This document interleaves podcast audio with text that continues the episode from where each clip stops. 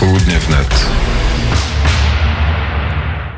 Godzina 16.13 wybiła na naszych zegarach. Zaczynamy popołudnie w Radiu Wnet, a pierwszym gościem popołudnia wnet jest dr Agnieszka Bryc, ekspert od spraw bliskowschodnich, ekspert od spraw izraelskich, Uniwersytet Miko Mikołaja Kopernika w Toruniu. Dzień dobry.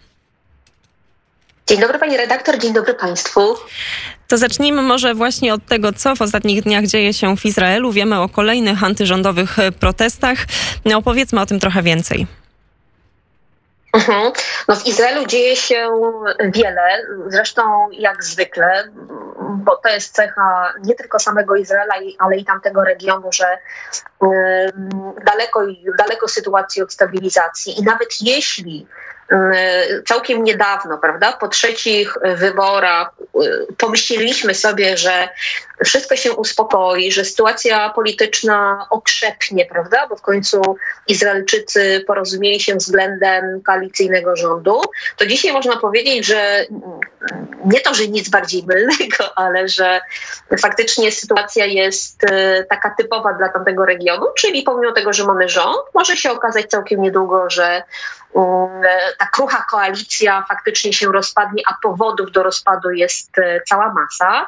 I między innymi takimi czynnikami, które mogą spowodować rozkruszenie się takie mm, koalicji, to jest z jednej strony prawda, narastający sprzeciw, czy w ogóle e, protesty Izraelczyków w stosunku do nie tylko samego premiera Netanyahu, bo my wiemy, że te protesty, które trwają, bo one nie są organizowane od, nie wiem, kilku dni, one mają taką naprawdę bardzo wyraźną ciągłość bo z jednej strony nachodzą na siebie te różne fale, które aktywizowały się w, w różnym czasie, czyli y, dzisiaj mamy efekt y, tych, którzy protestowali jeszcze przed wyborami, czy później po wyborach przeciwko premierowi Netanyahu i przy psuciu przez niego systemu demokratycznego w Izraelu. To jest raz, czyli to są takie antyrządowe i antykorupcyjne protesty.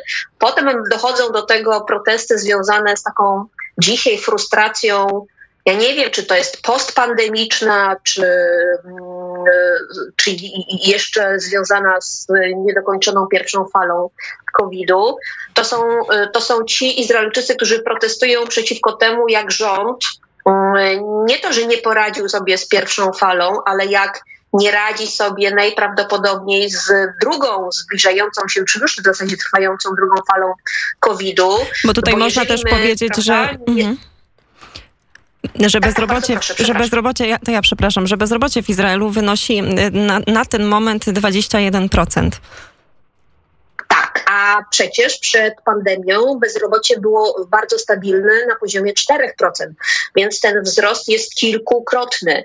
E, I Izraelczycy mają świadomość tego, że mm, dopłaty, czy dofinansowanie, czy te tarcze gospodarcze są niewystarczające, ponieważ jeśli udało się przetrwać pierwszą falę, prawda, czyli y, zastopowanie gospodarcze, prawda, wstrzymanie produkcji y, czy zwolnienia, to znacznie bardziej uderzą w gospodarkę Izraela y, konsekwencje drugiej fali.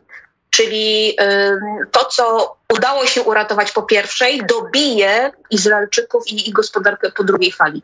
I przeciwko temu protestują Izraelczycy dzisiaj na ulicy, przeciwko temu, że um, za szybko um, zniesiono ograniczenia, czyli um, nie do końca rząd y, y, Benjamina Netanyahu skutecznie jednak walczył z, z COVID-em, prawda? Że, że to być może było zbyt szybko i zbyt, y, powiedziałabym, takie, tak bardzo bardziej pod um, opinią publiczną, prawda? Że trzeba było bardziej odpowiedzialnie podchodzić do pandemii, że niewystarczająco jest um, powiedzmy wsparcia finansowego, które mm, z drugiej strony mm, no, może prowadzić do tego, że dzisiaj prawda, mamy do czynienia z sytuacją taką, że na przykład wielkie giganty izraelskie, jak e, izraelskie linie lotnicze są na skraju bankructwa.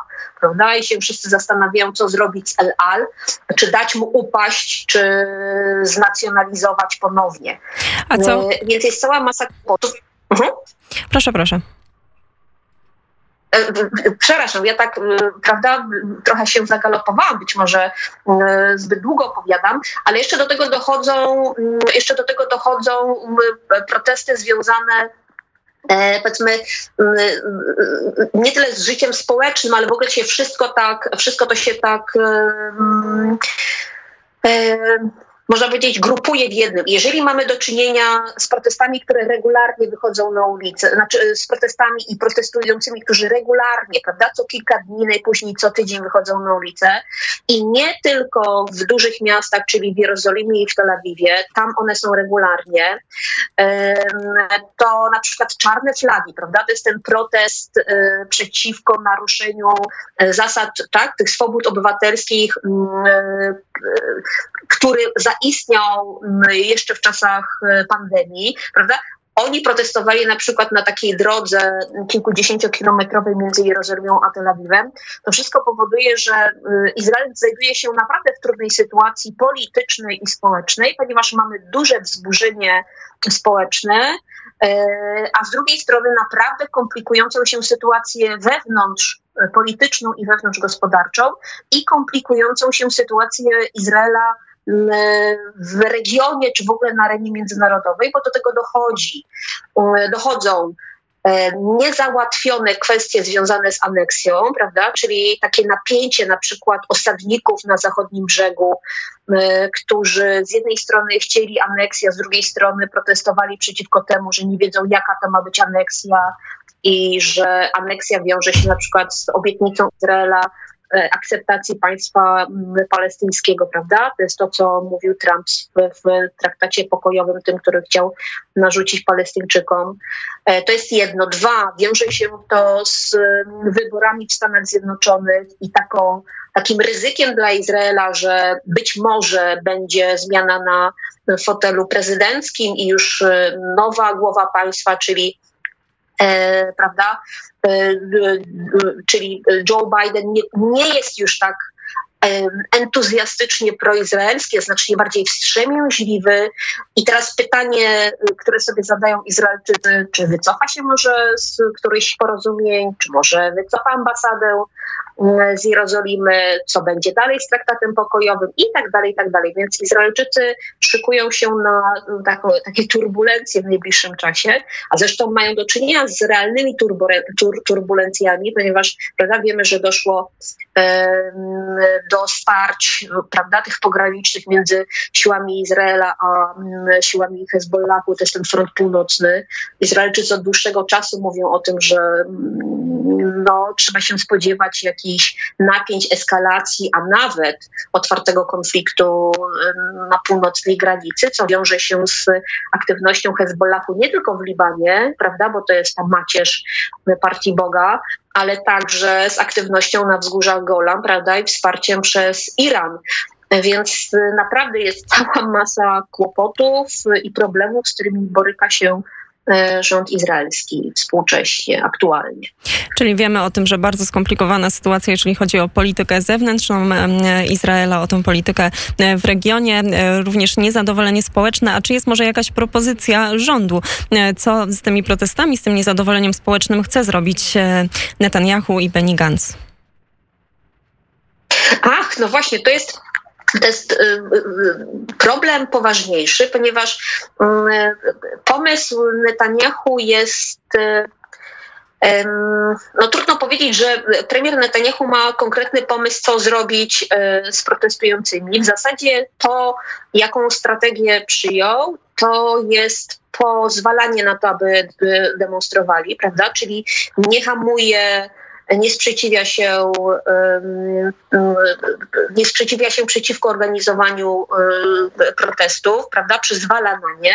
Oczywiście protestujący muszą przestrzegać, e, chociaż nie zawsze to oczywiście wychodzi, tych wszystkich, prawda, zaostrzeń związanych z COVID-em. Może to już nie są takie protesty jak wtedy, kiedy pamiętamy takie słynne zdjęcie obiegły świat, kiedy Izraelczycy na placu Rabina, prawda, stali dwa metry od siebie w maseczkach, w tak bardzo karny sposób przestrzegali tych zasad. Dzisiaj te protesty są, coraz, znaczy są cały czas bardzo spontaniczne, więc trudno jest dotrzymać rygorów. Natomiast premier Netanyahu, mm, on wie, że musi pozwalać kanalizować się frustrację, prawda? Czyli nie może mm, powstrzymywać protestujących, bo to e, wywołałoby jeszcze większą frustrację i jeszcze większy, prawda, zasięg tego protestu. Nawet pozwala sobie, nie tyle pozwala, co stara się odgrywać rolę takiego dobrego ojca. Czyli na przykład dzisiaj mamy do czynienia z taką sprawą, że zostali aresztowani. Premier Netanyahu mówi, że absolutnie policja musi prawda, dotrzymywać pewnych e, zobowiązań, prawda, utrzymywać standard e, opieki takiej e, społecznej, ponieważ aresztowano tych, którzy wykazywali się takimi agresywnymi działaniami przeciwko protestującym, prawda? Czyli premier Netanyahu dzisiaj chwali policję za to, że ta aresztowała tych, którzy protestowali, może znaczy ci, którzy atakowali protestujących e, w tych demonstracjach antyrządowych.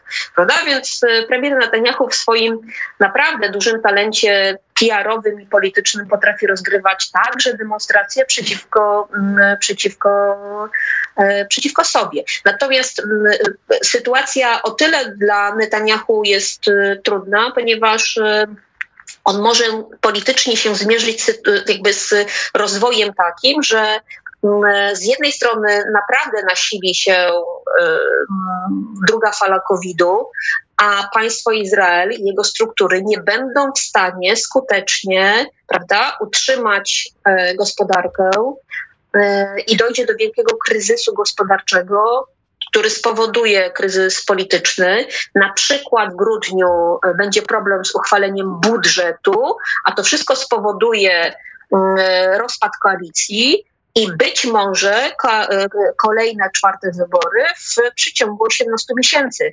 Więc naprawdę jest to jest e, duże ryzyko, mm, to z czym mierzy się obecnie Bibi. Bardzo serdecznie dziękuję za ten komentarz. Gościem Radia Wnet była dr Agnieszka Bryc, Uniwersytet Mikołaja Kopernika w Toruniu, komentatorka życia publicznego, życia politycznego na Bliskim Wschodzie i w Izraelu. Bardzo serdecznie dziękuję. Dziękuję bardzo.